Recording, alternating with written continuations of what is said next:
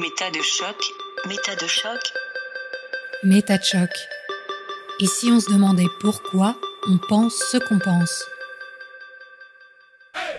Shocking 27. CNV, une communication sans violence. Voici venu le temps de regarder de près sur quoi repose la communication non violente et les résultats de la recherche sur son efficacité dans la résolution de conflits. Dans ce troisième chapitre, nous allons aborder de nombreux sujets.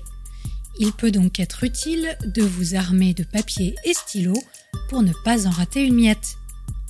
Mais avant de nous lancer, j'aimerais faire une petite mise au point. Plusieurs personnes se sont plaintes de la locution de mon invité. Ce n'est pas la première fois que ça se produit. Que certains trouvent le débit d'un ou une invitée trop lent ou trop rapide, sa voix comme ci ou comme ça. Je ne vois pas bien l'intérêt de ce type de commentaires publics et y vois surtout des problèmes. Tout d'abord, mes invités sont des personnes humaines qui lisent vos commentaires. Je pense qu'il serait bon de le garder en tête. D'autre part, tout un tas de facteurs peuvent expliquer une prosodie qui s'éloigne de la norme, que ce soit le stress au moment de l'enregistrement ou une neuroatypie comme l'autisme par exemple. Que cela puisse être problématique ou même rédhibitoire pour certains, je peux l'entendre. Mais je vous encourage à faire preuve d'égard vis-à-vis des gens qui ont le courage de prendre la parole publiquement pour nous apporter un éclairage inédit. Nous leur devons bien ça. Tout cela étant posé, reprenons le cours de ma conversation avec Olivier. Et attention à la chute, le cliffhanger de ce volet va vous faire me haïr pendant une semaine. Chapitre 3, des ambitions aux résultats. Et bien alors justement, parlons un peu plus de Marshall Rosenberg, qui donc a réfléchi à cette question de la communication non violente en 1963, sachant qu'il est mort donc dans les années 2010, donc il a quand même une longue carrière, il a diffusé ses idées. Je pense que ce serait intéressant de parler un peu des fondements de la CNV. Alors Marshall Rosenberg, au départ, c'est un psychologue clinicien. C'est quelqu'un qui a fait des études de psychologie et qui quand même se présente comme tel. Un doctorat, voilà. Se présente comme ça, ouais. Au risque de décevoir plein de gens, en fait, moi, je n'ai jamais rencontré Marshall Rosenberg. Non, tu ne connais pas Marshall. Ça, tu ne lui as pas tapé sur l'épaule. Ça enlève déjà tout crédit. Aïe. Ce qui, d'ailleurs, n'est pas vrai parce qu'on s'est croisés, en fait. On s'est croisés, genre, en 92, un truc comme ça. Ouais. Mais, trop tôt pour faire un selfie. Ça n'existait pas à l'époque. On n'aura pas la preuve. Mais de ce que moi, j'en sais... C'est quelqu'un qui a grandi à Détroit, qui est aux États-Unis. Voilà, tout de suite, moi, ça m'évoque David Bowie, Panic in Detroit. C'est pas un endroit facile à vivre. Manifestement, il se faisait taper dessus. Et puis, à côté de ça, il y avait dans sa famille une personne. Alors, certains disent la grand-mère, et j'ai déjà entendu d'autres choses. Donc, quelqu'un d'extrêmement bienveillant et tout ça, et que ça l'interpellait sur qu'est-ce qui fait que certains humains vont être dans cette bienveillance, cette attention, et qu'est-ce qui fait que d'autres ont l'air de même prendre plaisir à fracasser un autre. Et du coup, je trouve que c'est une vraie interrogation. Après, de ce que j'en sais, c'est pareil, tu vois, je le fais avec ma couleur à moi et les choses qui, moi, me touchent, mais c'est quelqu'un qui a été interpellé par le procès Eichmann. Ah oui. Avec les questions, je sais pas... De responsabilité. De banalité du mal, de responsabilité, de choses comme ça. Et où ça mettait en évidence que ce qui permettait aussi d'envoyer des Juifs à la mort, enfin des choses qui, si j'ai la moindre empathie, c'est juste impossible de faire ça, et c'était cette idée d'un langage bureaucratique, d'un langage... Alors, c'est Angstsprache, en allemand. J'espère qu'il n'y a pas trop de gens qui m'en voudront. Mais voilà, de cette idée d'un langage bureaucratique qui permet la violence. Qui coupe de la sensibilité, de l'empathie. Et de là, lui a pensé les choses avec... le langage, il structure notre façon de... presque de concevoir le monde ou de pouvoir se représenter... que c'est pas grave d'envoyer des trains de juifs en fonction du langage qu'on utilise, que le langage peut autoriser ça. Alors, je dis que lui, ça l'a amené à ça. Voilà, lui, c'est. Moi, des réserves. Tout à fait, on peut avoir des réserves sur ce. Probablement te rejoindre là-dessus. Sur ce raisonnement, parce que c'est pas du tout clair que parce qu'on utilise un certain langage, alors on va avoir forcément des actions ou une pensée qui va être modelée en fonction de ça, et la recherche chez les linguistes autour, par exemple, de l'utilisation d'une langue ou d'une autre, chez les personnes qui sont bilingues, trilingues ou plus. Est-ce que leur mode de pensée change en fonction de la langue utilisée, des choses comme ça? Et c'est des recherches extrêmement intéressantes. Et sans doute que Rosenberg a fait des raccourcis en extrapolant. Il me semble aussi. Et en se disant, bah oui, si on a un langage qui est plus bienveillant, alors on peut aller vers des résultats qui sont respectueux. Mais effectivement, oui, c'est quelque chose qui l'a beaucoup influencé. Il y a une autre chose aussi chez lui, et qu'il décrit dans son livre, c'est qu'il s'est mis en opposition face à la psychanalyse. Parce que dans les années 60, aux États-Unis, la psychanalyse était encore très, très présente. Et Rogers, comme on le disait tout à l'heure, s'est quelque part positionné vraiment très différemment de la démarche psychanalytique.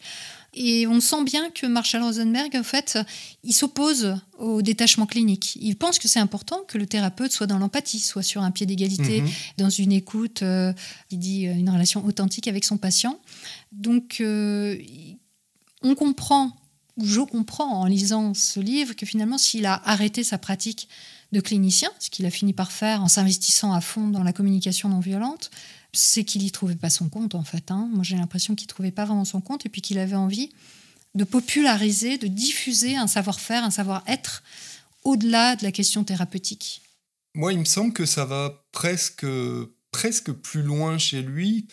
Quelque part, son idée, c'est que si on était capable d'être dans un langage girafe, alors je mets des raccourcis, il n'y a pas besoin de thérapeute, en fait. Tu vois, je pense que c'est ça, le fond de sa pensée. Et de ce que tu disais, là, effectivement, des recherches de linguistes, des choses comme ça, quelque chose qui peut aussi induire et amener à interroger ce que dit Marshall, et en pensant que c'est moins simple que ça et moins direct que ça, c'est l'idée, quelque part, l'émotion, est-ce qu'elle existe chez les animaux qui n'ont pas le langage ? Ah oui, c'est vrai. Si tu n'as pas le langage... Oui, mais on peut dire le langage, ça peut être un langage corporel, ça peut être... Ouais, il n'y a pas que le langage avec les mots. Mais je trouve que c'est une piste de réflexion et d'interrogation où il semble que on a longtemps pensé que les animaux n'avaient pas d'émotion, parce qu'ils n'avaient pas le langage, tu vois. C'était un peu l'ancienne façon de penser, c'était ça, et qui est assez proche de cette idée-là. Et maintenant, le consensus bouge plutôt de... non, les animaux ont des émotions. Oui. Mais en tout cas, je pense que la démarche de Marshall Rosenberg, ça a vraiment été d'essayer de rendre la psychologie accessible à tous, finalement. Tout le monde est capable de s'écouter, d'écouter l'autre, d'aider l'autre, d'accéder à ses propres besoins, d'accompagner l'autre dans ses besoins à lui. Oui, il y a une vraie volonté de vulgarisation, démocratisation, des choses, et de sortir de quelque chose qui serait élitiste, pour le coup. Et en même temps, quand il exprime tout ça, il positionne la CNV comme dans la continuité de quelque chose qui a toujours existé. C'est-à-dire, il dit que la CNV, elle n'innove pas, que tous ses principes sont déjà connus depuis des siècles. Donc, il s'ancre aussi dans une histoire de l'humanité, on va dire, qui, de toute façon, connaît ça et donc peut y avoir accès assez facilement. Même, quelquefois, une des façons de Marshall Rosenberg de présenter la CNV, c'est de dire, en fait, la CNV, ça sert à faire quelque chose que vous savez déjà faire. Oui, c'est ça. Donc, effectivement, il ne pose pas, ça va vous permettre de découvrir quelque chose que vous ne connaissez pas de vous. Non, vous savez déjà le faire. C'est juste, moi, j'ai trouvé un moyen qui me permet de s'y connecter un peu plus facilement, ou d'arrêter d'empêcher de le faire, parce que je pense que la vision est plus celle-là. Il y a cette idée de c'est notre état naturel, la connexion, la bienveillance, et que... presque, ce ne sont que des empêchements. Il y a presque un retournement. L'état naturel, c'est on est connecté de cœur à cœur. On n'est que bienveillance les uns avec les autres. Mais on est un peu perverti. Et c'est plutôt la culture qui nous empêche, ou la façon dont on a été éduqué. Et que, du coup, il y a besoin de se déconditionner d'un certain nombre de choses pour retrouver notre état naturel, dit naturel. C'est ça. Et tu disais tout à l'heure qu'il avait vraiment une démarche sociale, il voulait vraiment changer le monde, entre guillemets. Donc, il y a un centre international pour la communication non violente, qui est une organisation à but non lucratif. Mais, et je pense que c'est intéressant de le dire quand même, c'est que la communication non violente est un terme déposé. Voilà. Donc, il y a aussi tout un business autour de ça, des cycles de formation dont on a déjà parlé. Et il y a de la formation qui a un coût. Alors...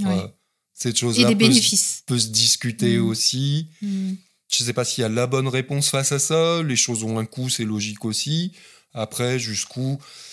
Moi, j'ai déjà entendu des formateurs, par exemple, justifier le coût des formations quand certains se plaignent que bah, quand même, c'est un budget, quoi. Surtout que souvent, ça amène à se déplacer, à se loger, à devoir se nourrir. Enfin, arrêter de travailler. C'est un vrai coût, un vrai investissement.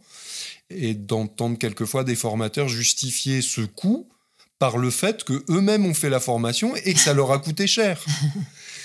C'est le chat qui se mord la queue. C'est complètement circulaire comme raisonnement. Ouais. Et ça me fait un peu penser à la méthode Gordon, qui est assez parallèle, puisque Gordon, lui, il a inventé sa méthode aussi, qui est une méthode de résolution de conflits, par une approche gagnant-gagnant, hein, c'est un terme qu'on connaît bien aujourd'hui, et dont il est l'auteur, qui lui aussi a déposé une marque, et avec des cycles de formation, et avec des formateurs agréés ou pas, etc., etc.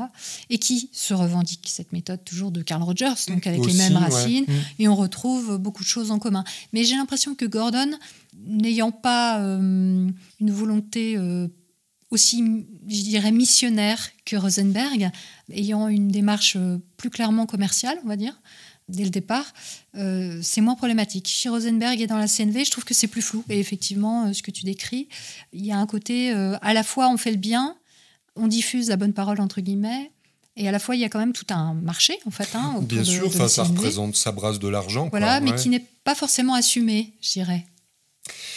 Alors, que je trouve aussi très contrasté. C'est-à-dire qu'il y a chez certains une vraie volonté de ça et de rendre accessible, et en même temps c'est quand même un business clairement, et ça peut représenter des investissements importants à un titre individuel.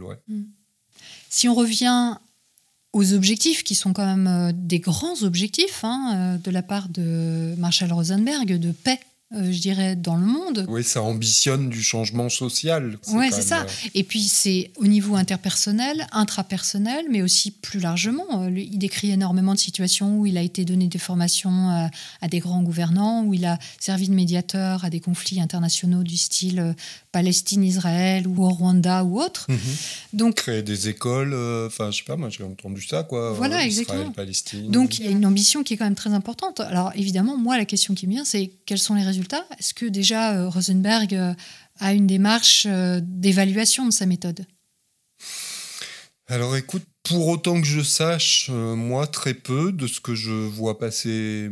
Peut-être des formateurs qui se plaignent ou qui sonnent un peu les cloches là, en disant quand même la CNV c'est tellement formidable que ce serait intéressant que le monde académique se penche dessus, qu'on fasse des études qui montrent à quel point la CNV est formidable. C'est vrai que ça laisse peu de place à ne pas confirmer, c'est formidable.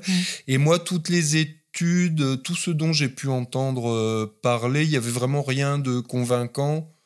Après, qu'est-ce que ça veut dire ça marche ? Enfin, tu vois, il y aurait ces choses-là peut-être à interroger. Il faut évaluer les facteurs, il faut déterminer des facteurs précis pour savoir si quelque chose fonctionne, c'est sûr. Parce que quelque part, il y a un endroit où, à la fois, il y a ces dimensions-là d'ambition, effectivement importante. En gros, je veux changer le monde. C'est quand même pas rien, quoi. C'est ça. On va retrouver la pureté originelle et yokaidi, yokaida. Tout le monde sera dans la bienveillance. Oui, qui est notre état naturel. Donc, l'ambition, elle est effectivement importante. Et à la fois, c'est OK que ça marche pas et que ça change pas. Je sais pas, ce truc d'évaluation, comment les gens de la CNV pourraient rentrer là-dedans, vraiment. Mais je suis OK qu'il y a des prétentions et que ce serait intéressant de voir si ces prétentions sont fondées ou pas. Bien sûr. Moi, tout ce que j'ai vu, par exemple, j'ai déjà vu des gens qui citaient des études et qui en concluaient allègrement « Waouh, la CNV, c'est formidable, tout ça ». Et en fait, quand tu regardes un peu l'étude, ça tient pas trop la route. C'est-à-dire que, je veux dire, il n'y a pas de groupe témoin.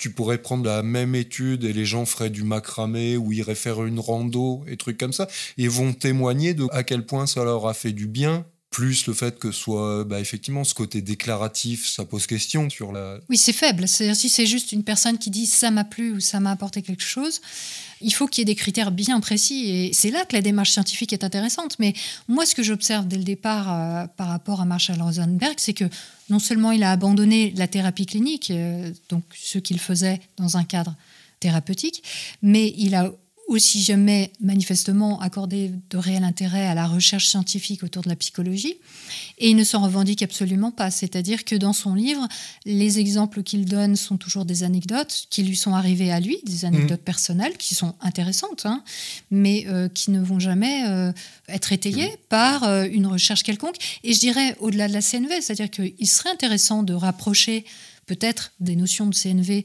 d'autres recherches scientifiques en psychologie, en sociologie, en psychologie sociale, et il ne le fait pas. Donc moi je trouve que dès le départ, quand même, ça connote, ça donne une direction.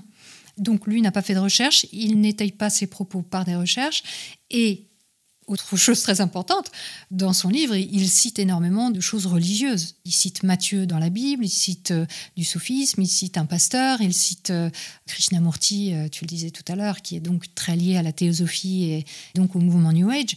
Bon, tout ça fait que le terreau de départ n'est pas spécialement scientifique, hein, on peut le dire. Non, clairement, mais même Marshall Rosenberg revendiquait des racines spirituelles à la CNV. Tout à fait. Clairement, hein, c'est un bouquin de lui, il y a un entretien de lui là-dessus, enfin, c'est clairement ça. Oui, mais au-delà de ça, tu vois, j'ai l'impression qu'il y a une sorte de naïveté chez Rosenberg. Par exemple, si je cite un passage de son livre, il dit « Un sondage que j'ai réalisé auprès de plusieurs dizaines de personnes démontre que cette attitude est souvent mieux perçue qu'on ne pourrait le penser. »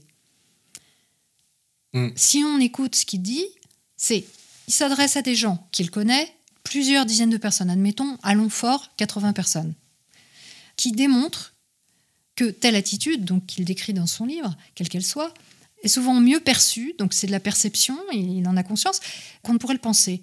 Qu'on ne pourrait le penser, c'est-à-dire qu'est-ce qu'on pense, enfin, et tout ça, dans ce morceau de phrase, il n'y a aucune rigueur intellectuelle.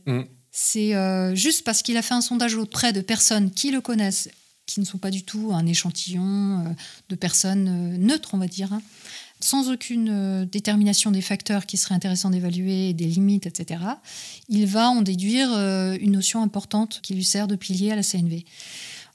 C'est fragile. C'est super fragile, il y a de la naïveté là-dedans.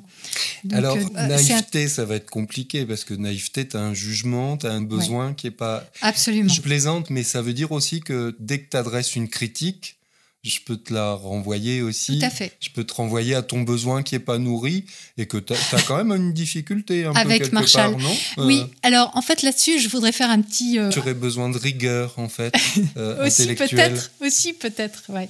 Non mais c'est vrai que moi, la question du jugement, je n'ai pas du tout le même point de vue que Marshall Rosenberg sur le jugement. Je pense que le jugement est une part très importante qui doit être prise comme telle, comme un jugement et rien d'autre, mais que c'est quelque chose d'important dans nos vies. Et voilà, je fais une supputation sur sa naïveté, et peut-être que c'était pas du tout de la naïveté, que c'était machiavélique, au contraire, ou que c'était de la négligence ou autre. Mais en fait, ce qui m'étonne, c'est qu'il a fait... Enfin, ce qui m'étonne. Il a fait des études de psychologie, il a fait une thèse quand même, et en arriver à ce type de phrase, je trouve que c'est... Toi, voilà, t'en imaginerais une rigueur supérieure à ça. Après, quand on comprend qu'en fait, ces études de psychologie étaient des études de psychanalyse... Alors ça un peu plus. Tu m'as appris ça et je ne savais pas, Je trouve que c'est terriblement difficile là, d'évaluer la CNV parce qu'il y a... Alors, je ne sais pas, toi, tu as certainement des idées de méthodologie, tout ça qui permettrait d'être rigoureux. Bah, la communication, ça s'évalue, hein. Ouais, il y a vraiment des gros biais possibles, gros comme... Bien sûr, mais comme dans toutes les sciences sociales, il peut y avoir beaucoup de biais. Mais voilà, il y a quand même du recul maintenant. Et la communication, ça s'étudie. Il y a des pans entiers de la recherche qui s'intéressent à ça. Donc, bien sûr qu'on peut l'évaluer en limitant les biais. Et en identifiant justement très clairement les facteurs. Ces choses-là, et quoi. Voilà, exactement. Mais globalement, ce qu'on voit, c'est que dans son bouquin, c'est effectivement une suite de témoignages. Il se sert d'exemples qui sont en lien avec des grandes causes, comme le sida, comme la guerre israélo-palestinienne. Il dit aussi que la CNV a eu une reconnaissance officielle de la part du gouvernement israélien. Donc il y a comme ça une espèce d'assise d'une autorité. Hein. On se dit, ah bah quand même, ça a de la valeur. Et puis même à la fin du bouquin, on a plein de petits témoignages. Et dans ces témoignages, il y a un médecin homéopathe, où il y a une personne qui dit « je suis très contente », c'est de l'auto-évaluation. Et tout ça, encore une fois, pour moi, qui suis habituée à cette démarche d'esprit critique, étayée, etc., ça me chagrine, parce que je me dis « sur quoi ça repose tout ça ?» Et alors, j'ai été regardée, évidemment, puisque tu as un peu évoqué la chose, mais j'ai été voir sur PubMed, qui est le site internet un peu de référence auquel tout le monde peut avoir accès, et qui permettent de voir quelles sont les études scientifiques qui ont été faites sur la CNV. Mmh. Quand on fait une recherche par mots-clés en anglais, puisque les études internationales sont en anglais, on ne tombe que sur 21 résultats. Ce qui est vraiment très peu quand on sait que c'est donc une technique qui a été inventée dans les années 60. Parmi ces résultats, donc aucune méta-analyse, c'est-à-dire une étude qui ferait la synthèse de plusieurs études scientifiques qui auraient été faites. Bon, après, quand on voit qu'il y a 21 résultats, on comprend qu'une méta-analyse sur 21 résultats serait peut-être pas très intéressante, parce qu'en général, ça brasse des centaines ou des milliers d'études pour obtenir un résultat méta. Mais parmi ces 21 résultats, il y a aussi pas mal d'études préliminaires qui sont en fait pas réellement des études scientifiques, qui sont une sorte de constat, comme une sorte de un mémoire amélioré où une personne arriverait à cette conclusion et se dirait « Tiens, ce serait intéressant d'aller creuser, d'aller voir cette piste-là. » Donc ça, c'est pas une étude scientifique. Et puis après, quand on regarde, il y a une poignée d'études. Et quand on regarde dans le détail, comme tu disais, il y a rarement un groupe contrôle. Ce qu'on appelle un groupe contrôle, c'est il y a d'un côté le groupe des personnes qu'on étudie et à qui on va, par exemple, enseigner la CNV. Et puis à côté, on va avoir ce qu'on appelle le groupe contrôle, qui est des gens qui n'ont pas suivi cette formation et qu'on va évaluer avant et après pour voir s'il y a effectivement des différences de résultats dans l'aptitude à communiquer, dans l'aptitude à l'empathie, dans l'aptitude à la résolution de conflits, des choses comme ça. Et ces groupes contrôles, quand ils existent, et comme tu dis, ils ne font pas à côté une autre activité. Ils ne font rien. Ils font juste ce qu'ils ont l'habitude de faire. Par exemple, on ne va pas comparer la CNV à aller faire du jogging, ou la CNV à la méthode Gordon, ou la CNV à de la méditation. Il n'y a pas... La poterie... Et... Voilà, ouais. C'est la CNV contre rien. Oui, ok, c'est pas forcément ça qui va prouver que la CNV a une valeur intrinsèque, en fait. Et les échantillons sont très petits. On a des études où il y a 9 personnes étudiées.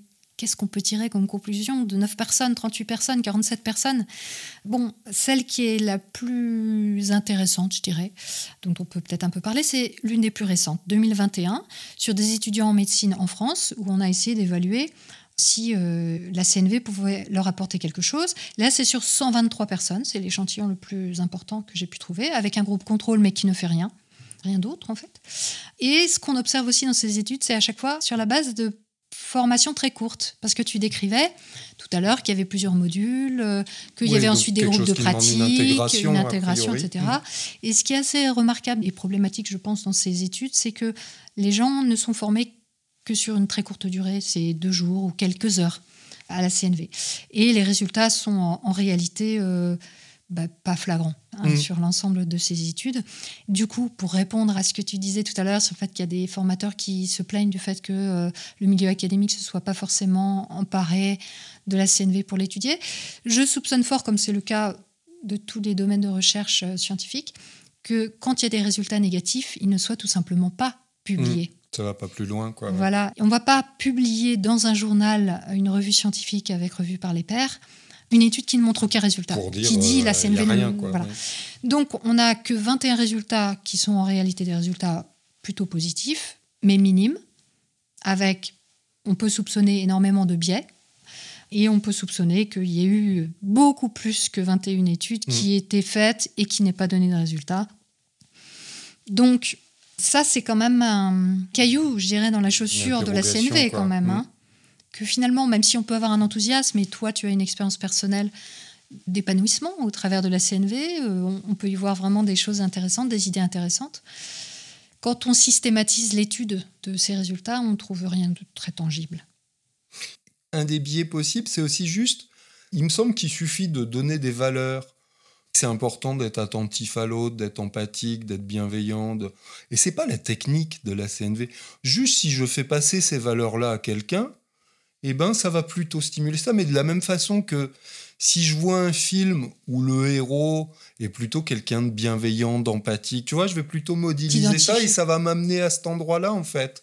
Donc, ça m'a changé, mais voilà, c'est juste en fonction d'un cadre de valeur parce que ça m'a mis... ça t'a motivé. Ça m'a motivé ou ça a mis le focus un peu à cet endroit-là. Oui, mais en même temps, la CNV propose une technique bien précise. Voilà, et c'est dans ce cadre-là qu'on peut se dire, tiens, elle est évaluable. Ah oui. Elle est évaluable, c'est clair. Mais encore une fois, Marshall Rosenberg, j'ai l'impression que ce n'était pas sa priorité, en fait. Et là, j'ai une phrase, par exemple, qu'il dit dans son livre. « Lorsque nous écoutons, nous n'avons besoin ni de connaissances en psychologie, ni de formation en psychothérapie. L'important, c'est de savoir être présent aux sentiments et aux besoins spécifiques que ressent une personne ici et maintenant. Mmh. Et oui, bien sûr que c'est important, mais c'est pas toujours suffisant. Et là, ce qui est quand même frappant, c'est la minoration de l'importance de la démarche thérapeutique, qui dans certains cas est primordiale, elle est importante. Alors, je voulais quand même te poser une question. J'ai vu sur le site cnvformation.fr que la CNV est validée par les dernières recherches en neurosciences sociales et affectives. Je cite. Écoute, moi, il ne me semble pas que ce soit juste. Après, ce que je sais, c'est que c'est véhiculé, c'est forcément assez vendeur. Enfin, tu vois, les neurosciences, ça marche. Je veux dire, soit c'est les neurosciences, soit c'est quantique, soit c'est un hologramme, soit enfin, des choses qui sont importantes. Je peux être étonné qu'on ne trouve pas ou qu'on ne montre pas à quel point la CNV permet la résilience. Tant qu'à faire, allez hop. Autant mettons les choses... Après, il me semble qu'il y a Catherine Guéguen qui défend pas mal cette idée-là. Oui, Catherine Guéguen, dont on a beaucoup parlé dans une autre émission. Alors voilà, il me semble... Sur l'éducation positive, parce qu'elle utilise énormément les arguments de neurosciences, sauf que là, moi, j'ai fait cette fameuse recherche sur PubMed, qui regroupe toutes les recherches internationales. Et à aucun moment, la CNV n'est associée aux neurosciences dans une recherche. Je me souviens avoir entendu ces épisodes sur Catherine Guéguen et il me semble qu'il y a quelque chose qui est passé un peu à la trappe, c'est le fait qu'elle soit formatrice CNV. Ah. Et qu'il me semble qu'en fait, il y a quelque chose d'assez idéologique, enfin du biais de confirmation. Ça fait plaisir de se dire que les neurosciences pourraient valider une démarche qui nous plaît. Ben oui. Et qu'on utilise dans son travail. Alors, bon... On trouve quand même pas mal de problèmes, en fait.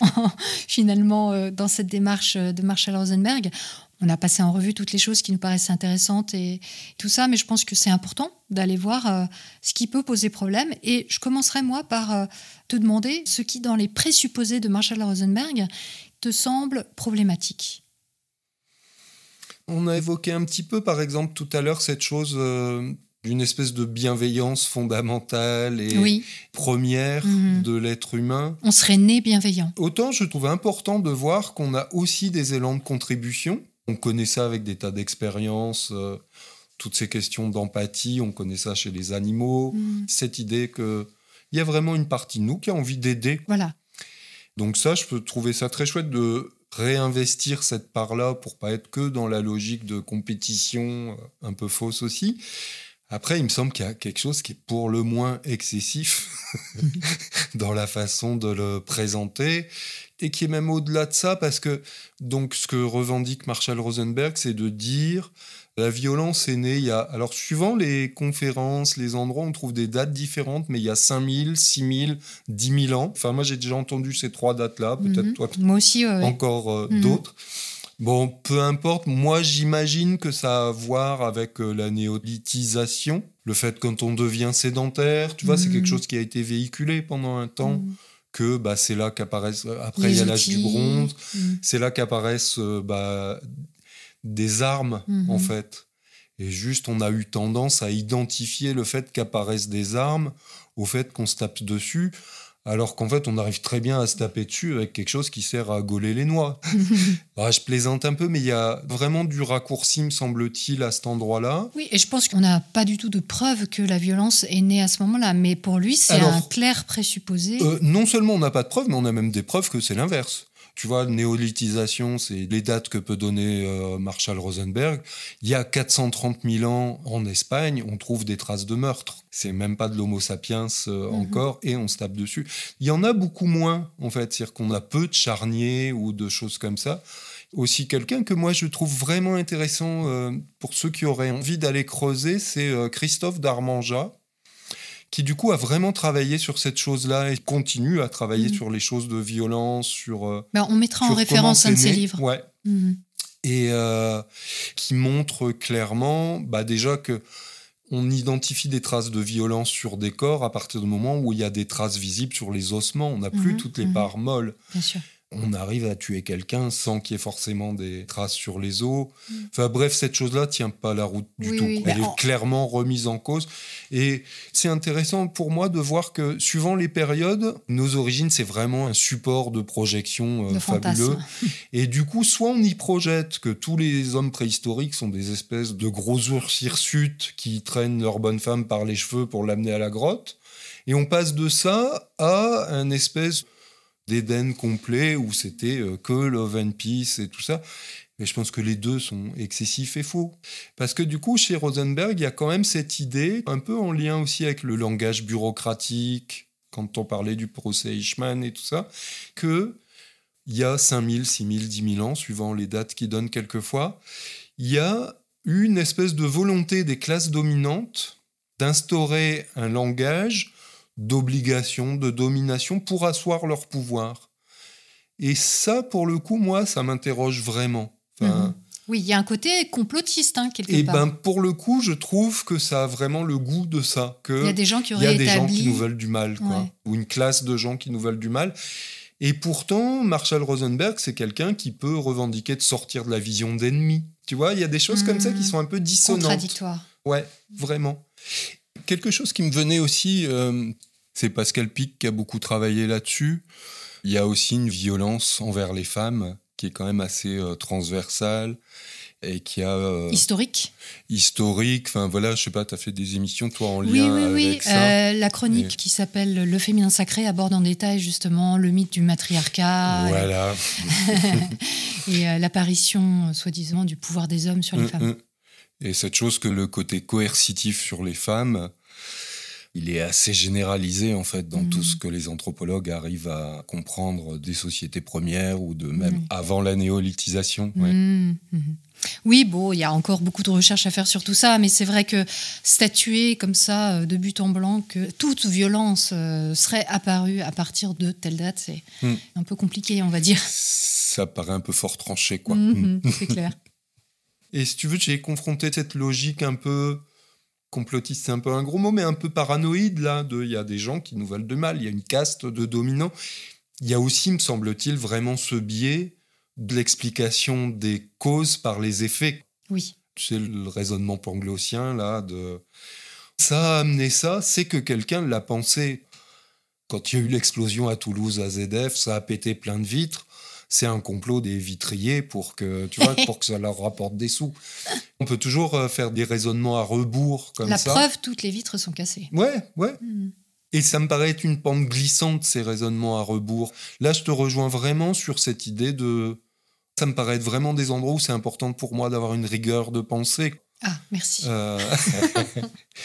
Parce que sinon, j'ai une carte du monde qui est fausse, en fait.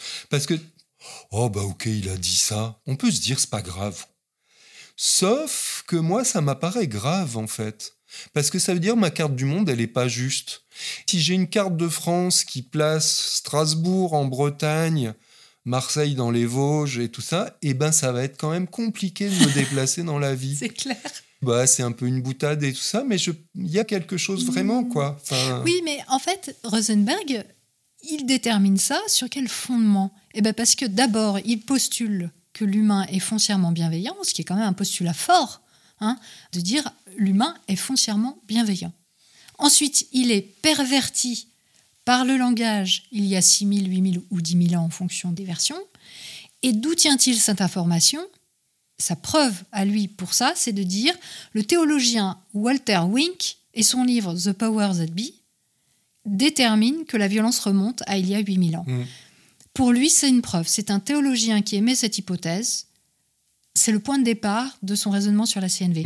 Je trouve que c'est extrêmement léger. Ouais, je suis OK. Pour moi, c'est une théodicée. Explique le terme. Le terme, je ne le connaissais pas il n'y a pas si longtemps que ça. Mais c'est vraiment une espèce de mythe qu'on va construire pour donner une explication au mal, en fait. Oui. Et je crois que c'est chez nous une motivation vraiment importante et que je pense qu'on trouve dans les religions, dans un tas de choses. Ouais, il faut donner un sens et une explication au mal. Quand même, clairement, il y a quelque chose qui vient d'un monothéisme dans les croyances de Rosenberg. Et Dieu est bon, quoi. Du coup, il faut bien trouver un endroit qui explique qu'il y a du mal dans le monde. Sinon, c'est impossible et sinon, ça me met en dissonance cognitive. Donc, je trouve un mythe, une explication au fait que le mal existe dans le monde. Ah bah ouais, en fait, il y a une classe là de gens, d'individus, qui a fait exprès, parce que ça permettait d'asseoir leur pouvoir, tout ça. Et ça me permet, moi, je pense, de poser « Ah ben voilà l'origine du mal ». Et ça veut dire que si c'est l'origine du mal, ça devient facile de faire le bien et pas le blanc. C'est marrant, c'est un lapsus, mais qui marche assez. Mais ouais, je peux faire du blanc plus blanc que blanc. Supprimant ce langage-là, c'est le paradis, quoi. Ouais. Et il y a certainement quelque chose qui est un peu léger au niveau rigueur intellectuelle. Quoi, ouais. Oui, c'est comme quand tu disais tout à l'heure, servir la vie, être au service de la vie, faire s'épanouir la vie. À aucun moment, il ne définit ça. Là encore, on peut soupçonner une démarche assez spirituelle aussi sur qu'est-ce que la vie. Et d'ailleurs, il utilise plein de termes religieux assez régulièrement, comme l'énergie, comme... Ça veut dire que la vie a une intention. Enfin, ça veut dire ça. Du coup, c'est déjà un postulat, c'est curieux, tu vois. Une intention ou une direction. Voilà, ouais, ouais. Et ça amène vite des croyances de ah bah la terre et la vie fait ça, nous les humains on fait ça, alors la terre et la vie fait ça pour se défendre et tout ça, parce que oui, elle a bien sûr un plan et. L'intelligent design. C'est de l'intelligence design, ouais, tout à fait, ouais. Et pour les présupposés, ce que tu me demandais, des choses qui peuvent me déranger ou me semble-t-il poser problème, il y a cette chose autour de l'observation. Alors, c'est pas vraiment un présupposé, mais c'est quelque chose qui aurait, me semble-t-il, vraiment besoin d'être interrogé par les pratiquants, les formateurs et toutes les structures de la CNV, les organismes qui gèrent cette chose-là. C'est l'observation et nos biais, parce que du coup, passe complètement à la trappe le fait qu'on a des biais. Et ça, c'est pas du tout évoqué. C'est-à-dire que je considère que quand je fais une observation, c'est une observation et que c'est juste et que c'est la réalité. Et qu'il n'y a qu'une seule manière de voir les faits. Et qu'il n'y a qu'une seule manière. Par exemple, par les formateurs, est souvent utilisée l'image de « c'est comme s'il y avait une caméra vidéo ». Tu vois, on utilise beaucoup cette chose-là. Moi, ça, c'est quelque chose qui me fait tiquer d'entrée. Tu vois, je suis photographe, quoi. Du coup, je sais que, non, tu choisis un point de vue. Tu choisis un point de vue, tu as choisi un objectif, tu as un rendu vidéo, film, quel qu'il soit. Enfin, ça n'existe pas, cette chose-là de l'objectivité. Et qu'éventuellement, on la construit, le consensus scientifique, c'est on prend plein de trucs et on commence à se construire une idée de la réalité. Mais on ne confond pas notre vision avec la réalité. Et puis vraiment ce truc du biais qui passe complètement à la trappe. Par exemple, moi ça, c'était quelque chose aussi dans des formations CNV. Quelqu'un va venir témoigner d'une situation, parce que c'est souvent comme ça que ça se passe. Donc voilà, il y aura ce truc de décodage un peu sentiment, émotion, tu vois, on va entrer en relation avec ça. Mais est très peu interrogé. Si je suis, je viens avec une situation où je me plains de ma compagne qui, à chaque fois, fonctionne comme ça et que je trouve que tout ça, on reste sur cette séquence-là et ça ne va pas prendre en compte ou ça ne va pas aller interroger éventuellement sur comment moi j'ai induit ce comportement chez elle dont je me plains. Si je pousse à l'extrême... Je dis, Elisabeth Fetty m'a mis une claque, tu te rends compte, c'est insupportable. Mais je zappe complètement toute la séquence où je t'ai poussé à bout, ou éventuellement je t'ai poussé contre le mur, ou là, ça marche plus. Enfin, il y a quelque chose qui a besoin aussi d'être contextualisé, et ça se fait peu. Oui, et ça rejoint aussi une remarque qu'on peut faire par rapport au non-questionnement des besoins. Parce que là, tu cites l'observation et le non-questionnement de l'observation par le fait qu'on a tous des biais et qu'il y a un contexte aux choses, etc. Mais c'est pareil pour les besoins, parce que Rosenberg, il présente les besoins comme universels. Comme quoi, on aurait tous les mêmes besoins. Les sentiments et les besoins comme universels, ouais. Or, de plus en plus, les hypothèses vont vers quelque chose de l'ordre du construit pour nos sentiments et nos besoins. Donc de culturel. Donc de extrêmement culturel, chose qui... se méfier de ce qui paraît être un peu évident comme ça ou l'interroger, mais oui, moi, ça me paraît fort que le culturel, il est extrêmement présent là-dedans, que suivant ma représentation du monde, Il y a mon besoin, mais mon besoin, il est aussi stimulé en fonction de ma représentation du monde. Mmh. Si je suis quelqu'un qui a plutôt confiance dans le consensus scientifique, dans la recherche médicale, dans tout ça, même si je ne suis pas naïf, qu'il peut y avoir des choses pas toujours géniales et tout ça, mais bah, si on me propose de me vacciner, j'ai plutôt confiance que en fait, c'est pour mon bien. Et tu vois, ça va stimuler un besoin chez moi, en positif, qui est on prend soin, tu vois, je vis dans un système où, classe, pendant la grippe espagnole, les gens auraient bien aimé qu'il y ait toute cette technicité fabuleuse et ces moyens qui soient mis en œuvre pour me sauver la peau, en fait. Mm-hmm. Si ma représentation du monde, c'est Bill Gates me veut du mal, la 4G me veut du mal, Jean-Jacques Crèvecoeur doit avoir sacrément raison, parce que quand même, tout ce qu'il dit, c'est de bon sens. Ce qui est stimulé chez moi comme besoin, c'est extrêmement différent. J'ai juste l'impression qu'on veut me tuer. T'es assiégé. Ça stimule pas la même chose, quoi. Ça stimule pas la même chose. Donc, ma représentation du monde, ouais, il me semble qu'elle est quand même sacrément importante. Et que c'est un élément, fort de aussi tel sentiment ou tel... nos valeurs culturelles, tout ça, ça intervient très fort. Et il dit que, par exemple, l'un des besoins fondamentaux de l'humain, c'est la communion spirituelle.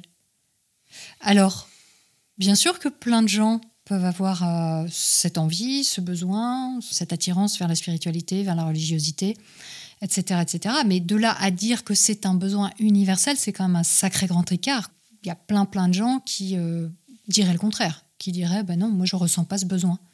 Alors peut-être qu'ils ont tort, je ne sais pas, mais là encore, Rosenberg statue ça sans aucun appui scientifique, sociologique, psychologique, etc. C'est son présupposé, qu'il érige en besoin universel. Oui, je te rejoindrai assez là-dessus. Par exemple, si c'est l'idée « on a besoin de sens », ça je peux lui trouver une espèce d'universalité, et encore, je suis sûr que ça s'interroge aussi vraiment. Après, tu vois, ce que tu dis là m'évoque... c'est pareil, j'ai compris un truc ce jour-là. Je suis allé chez le coiffeur. Tu vois, je me fais coiffer, normal. C'est une coupe assez rapide pour un mec, tout ça. Et la coiffeuse, après, me demande si je veux qu'elle fasse quelque chose pour mes sourcils. Eh bien, ça ne m'était jamais venu à l'idée qu'il pouvait y avoir un problème avec mes sourcils. C'était vraiment éclairant de comment aussi on peut créer un problème et comment on crée... Ah, tu vois, juste, on induit le truc que... Ah, mais ça, c'est une difficulté. Donc, je veux dire, ça devient un instrument marketing terrible, ce truc de... Mais vos sourcils ont fait quelque chose et ça met une aiguille. Ils avaient quoi, tes sourcils ? Alors, voilà, il y a Elisabeth qui peut contester qu'ils sont tout à fait formidables, mes sourcils. Mais oui, qu'est-ce qu'ils ont ?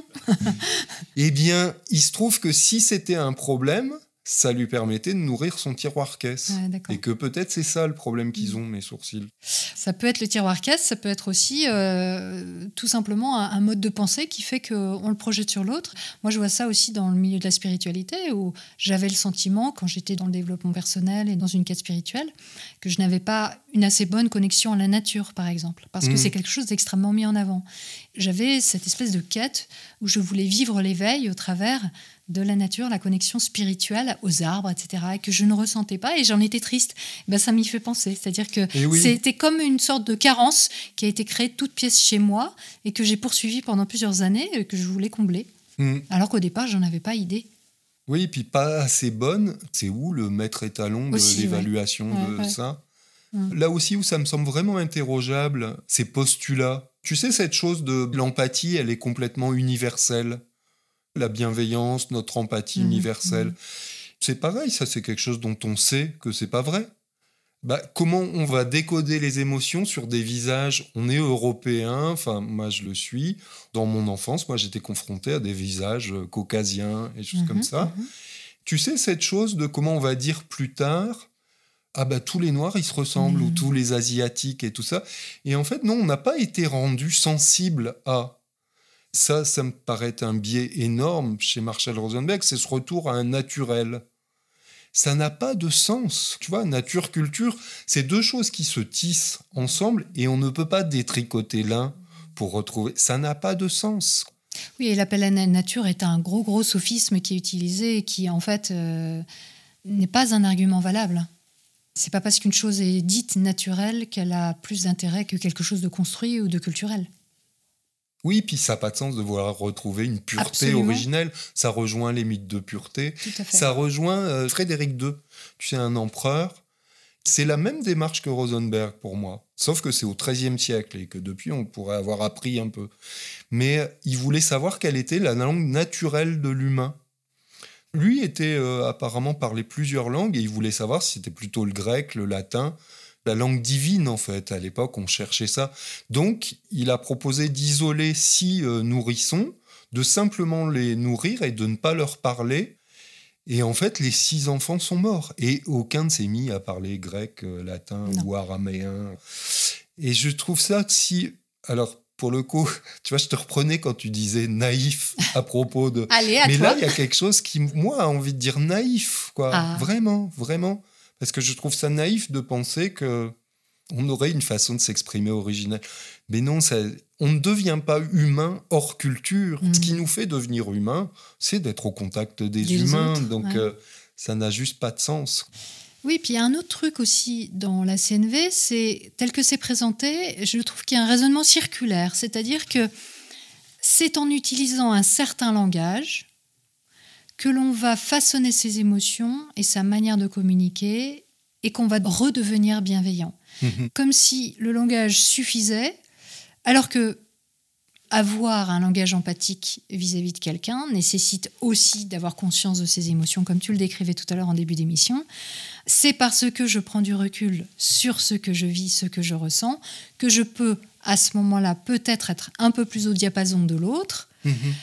Et donc, être plus bienveillant vis-à-vis de cette personne, ou en tout cas empathique, avoir une compréhension de ce qu'il vit et peut-être me dire « Ah, mais finalement, cette personne n'était peut-être pas malveillante, avait un moment d'absence ou quoi, et c'est mal garé, et c'est pas grave. » Et donc, dans ce cas-là, la bienveillance voulue par Rosenberg arrive par ce moment de recul, et non par le langage. Mmh. Tu vois, il y a ce côté contradictoire, où d'un côté, le langage est ce qui nous permet d'accéder à la bienveillance, mais qu'en même temps, dans le processus de la CNV, c'est d'abord en prenant un temps pour soi de compréhension que la bienveillance apparaît. En même temps, il y a aussi des choses qui peuvent être suffisamment contradictoires dans ce qui est dit en CNV pour que tu ne puisses adresser aucune critique, quelque part. Donc il y a toujours un endroit où, quelle que soit la critique qu'on adresse... On trouvera un argument pour... Je vais trouver un argument pour te dire, bah non... Ce que je veux dire, c'est que ça me semble pas très fiable de prétendre qu'en changeant son langage, on devient bienveillant. Par exemple, c'est pas parce qu'on va dire à quelqu'un « je t'apprécie » qu'on va changer son opinion sur cette personne. Tu vois ? Et en même temps, une personne qui est dans la CNV dira « ah oui, mais non, mais il faut d'abord que tu commences par te questionner sur toi, voir ton sentiment, savoir d'où tu parles, et à ce moment-là, tu vas pouvoir ensuite communiquer avec la personne. » Ah bon ? Mais je croyais que le langage... changer la manière de se voir. Alors, il faut d'abord que je change ma manière de me voir pour ensuite communiquer avec l'autre. Oui, ok, j'entends mieux là. Tu vois, il y a quelque chose de contradictoire dans cette histoire. Mm. Et ce qui rejoint ce que tu dis, c'est qu'on peut toujours retomber sur ses pattes en CNV parce qu'une fois, on va utiliser l'argument de « le langage permet de retrouver la bienveillance » et une autre fois, on va pouvoir dire « ah ben non, il faut d'abord être bienveillant, être dans la compréhension des émotions pour ensuite s'exprimer. » Oui, puis éventuellement, on va te renvoyer, en fait, la CNV, c'est un art de vivre. Si c'est un art de vivre, t'as plus de raison même de l'interroger. Mm. C'est presque un choix, c'est presque un... Oui, ça cherche à couper toute critique possible. Oui. Une autre chose aussi, c'est en lien avec les présupposés sur les besoins qui seraient universels, c'est que pour Rosenberg, les conflits n'existent pas. Finalement, au bout du bout, on peut toujours trouver un accord avec quelqu'un. On peut toujours se connecter. Il y a cette idée que si on se connecte au niveau des besoins... Il y a toujours moyen de trouver une stratégie qui permette de satisfaire les besoins des 2 ou des 3 ou des 4 ou des... Ouais. Et du coup, si on est en conflit avec quelqu'un, c'est forcément parce qu'on ne s'est pas connecté à son besoin fondamental et qu'on n'a pas contacté son propre besoin fondamental. En tout cas, on a manqué de créativité. Il y a quelque chose de cet ordre-là, ouais. Mmh. Ouais. Que tu es resté collé à une stratégie, quoi. Bon, ça a quand même la limite des ressources. Aussi, ouais. Parce qu'à un moment, c'est une limite. Les ressources sur une planète et... ou les ressources de... Tu Personnel. Vois, on a faim, il y a juste un petit bout de gâteau, il n'y a pas suffisamment de calories. Ça arrive, des situations comme ça.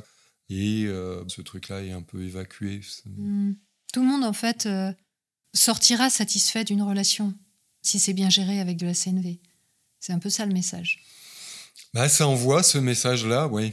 Ça envoie ce message-là, même si des formateurs vont relativiser ça en disant que ben, c'est pas toujours si simple. Que tout... Ah oui ? Ah oui, quand même. Oui, pourtant, c'est quand même clairement dit par Marshall. Hein. Oui. C'est clairement dit, mais par exemple, même Marshall Rosenberg va poser aussi quelquefois que bah, lui, dans sa propre vie, dans sa propre famille, c'est pas toujours si simple, que quand t'es toi-même partie prenante, c'est moins simple que quand on le voit chez les autres. Quoi. On ne peut qu'être d'accord avec ça. Mais je trouve, dans les choses qui peuvent être un peu compliquées aussi avec la CNV, chez Marshall Rosenberg, que c'est se connecter à l'énergie divine bien-aimée. Toi qui commences à clignoter quand ça sent le New Age, bon là, waouh. Et c'est quand même ça les racines, c'est revendiqué comme les racines officielles et importantes. Ceux qui souhaitent devenir formateurs, tu vois, c'est important qu'ils adhèrent à ça. C'est clairement spécifié. Et il y a tout un livre là-dessus. Voilà. Et même dans son best-seller, il indique en préface qu'il a effectivement une inspiration spirituelle.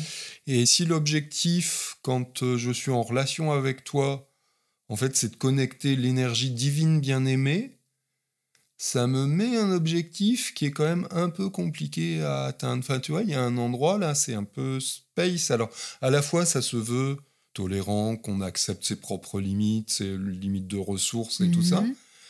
Et en même temps, en gros, je veux que ce soit Dieu qui me parle à l'oreille, quoi. Tu vois, la chose est un peu plus ambitieuse, déjà. Oui, il y a une sorte d'absolu, en fait. Il y a beaucoup cette chose-là, ouais. Alors, bah, je sais pas, lui témoigne du fait qu'il le vit comme ça, bah...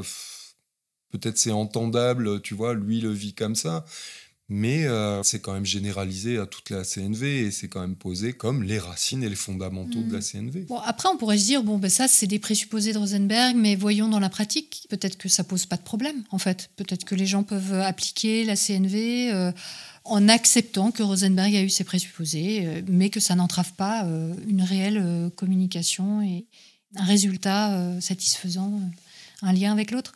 Mais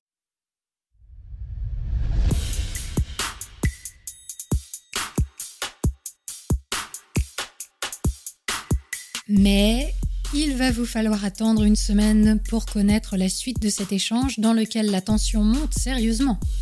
Comment sauver la CNV si nombre de ses présupposés sont faux et que ses résultats ne sont pas probants quand on les étudie scientifiquement ?